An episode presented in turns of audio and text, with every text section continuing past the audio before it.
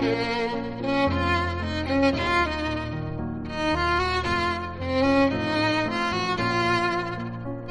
to the second series of Medrash Morsels, short but sweet Midrashim designed for the whole family to share for Shabbos dessert. A morsel of Medrash for Parshas Beshalach. Kids, when Moshe first appeared back in Egypt, he didn't go immediately to Paro. He first met with the Zikne Yisrael, the old Chachamim, the leaders of the nation. Now Aaron had been the main leader until now. Aaron was a Navi, and Aaron introduced Moshe, his younger brother, to the Zikne Yisrael. Moshe performed three wonder deeds in front of the Zikanim and in front of the other Yidden. Moshe told them that Hashem, the God of their fathers, has sent him on a mission to redeem them from Golos Mitzrayim. Really? Even after those wonder deeds, the Zikanim still were skeptical, because just 30 years ago, there was a person who claimed the exact same thing. But he lied to the Bnei Israel. Many people from Shevet Ephraim didn't know that he was lying. Somehow those Yidden escaped Egypt and traveled to Eretz Canaan. But they were all attacked and massacred by the Plishtim on the road. The Bnei Ephraim never made it. They had followed a false Navi. So the Zakanim still don't know. How could they find out if Moshe was the real deal or just another faker. So they went to ask an old Baba named Serach. Serach Bas Osher.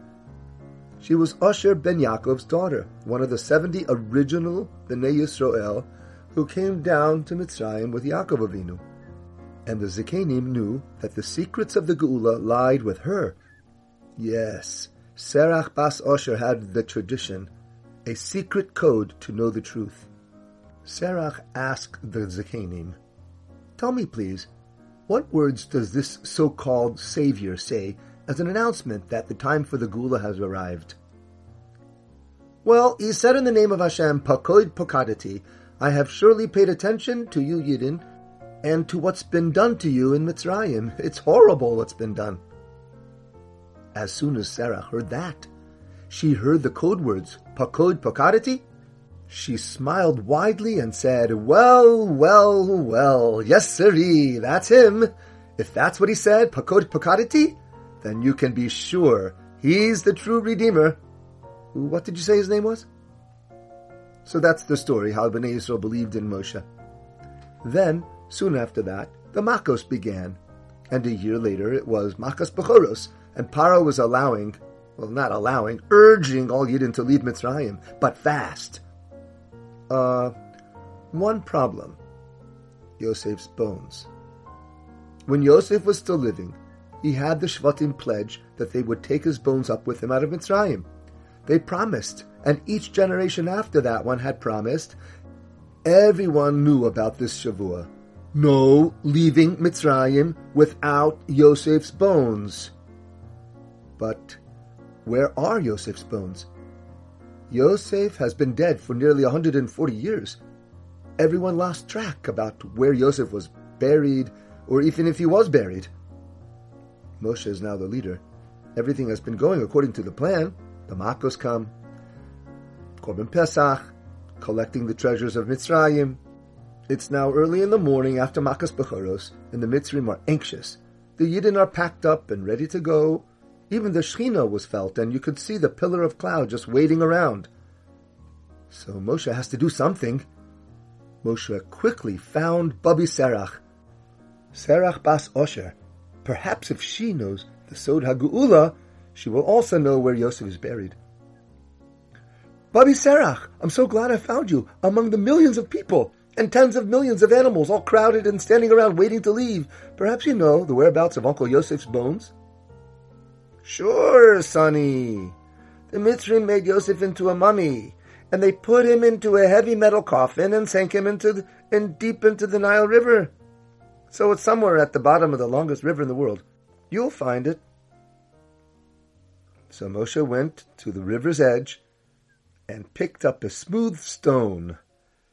He took out a pocket knife and etched into the stone the words Ale Shor, meaning, Rise, O ox. Yosef is compared to an ox.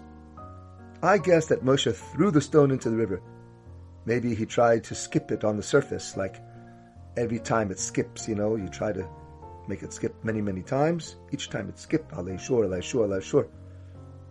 I don't know. But I do know that the Medrash says that Moshe made the following announcement. Yosef, Yosef, the time has come that HaKadosh Baruch Hu swore to redeem his children. The Shekhinah is waiting for you. The Bnei Israel and the clouds of glory are waiting for you. If you reveal your whereabouts, fine, we will take you with us. But if you do not appear, behold, we are clean and guiltless from the shvua that you made us make. Just then, bubbles, ripples, and waves started to come to the surface of the river, nearby where Moshe was standing. Moshe saw it.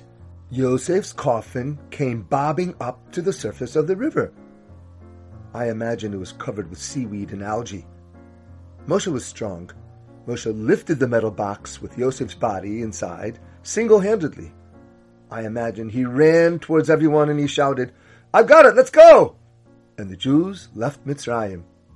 So now I have told you a chapter of Yitzias Mitzrayim that not everybody knows. Maybe you're wondering about this story. How does metal float? Says the Medrash, it was easy for Moshe's bitachon powers to make Yosef's coffin float. We find that even Elisha Hanavi was able to use bitachon powers to make metal float, and he was only a student of the student of Moshe Rabbeinu. It's a story called the floating axe head. Well, Elisha Hanavi had a yeshiva for Nevi'im, Elisha was the Rosh Yeshiva. The yeshiva was building a wider place to stay near the Jordan River. Everyone was chopping logs and cutting them into building beams. And as one of the students was felling a beam, the axe head slipped off of his handle and flew into the river. Baruch Hashem, it didn't hit anybody in the head and kill him like in my upcoming story, Ritzki Shagag. Wait for that coming out. But the one that lost it was upset. He cried out and he said, Oh, my master, it was borrowed. I don't have any money to replace that axe head. What will I do? Elisha told him, No problem. Just show me where did it fall? Uh, around, around over there. The man pointed to the water.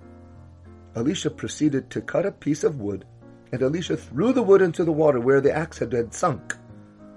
And Instead of the wood floating, the wood sank, and the axe head that was metal, made of iron, floated to the top. Ukfa parzala. That's Aramaic. Ukfa parzala. The axe head was bobbing up on the surface of the river like a piece of cork.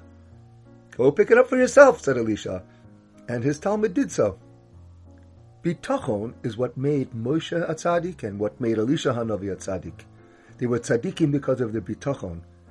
Moshe and, uh, and Elisha relied upon their all-powerful Father Hakadosh Baruch Hu, who loves them, and they realized that Hashem wants things to go well for them, and He will do for them. When you rely on Hashem to get you out of trouble, you neutralize nature and render it powerless nature says that metal sinks. Bitachon says anything is possible. Metal can just as easily float.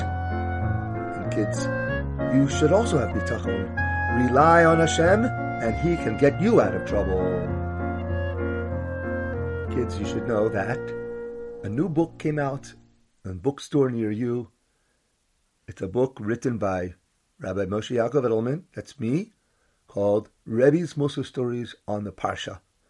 And it's the first series of podcasts put into a book form. Go look at it. It's a blue book, Rebbe's Mussar Stories on the Parsha. And then visit our website, mussarstories.com, to download some very amazing, epic stories for Musar and enjoyment.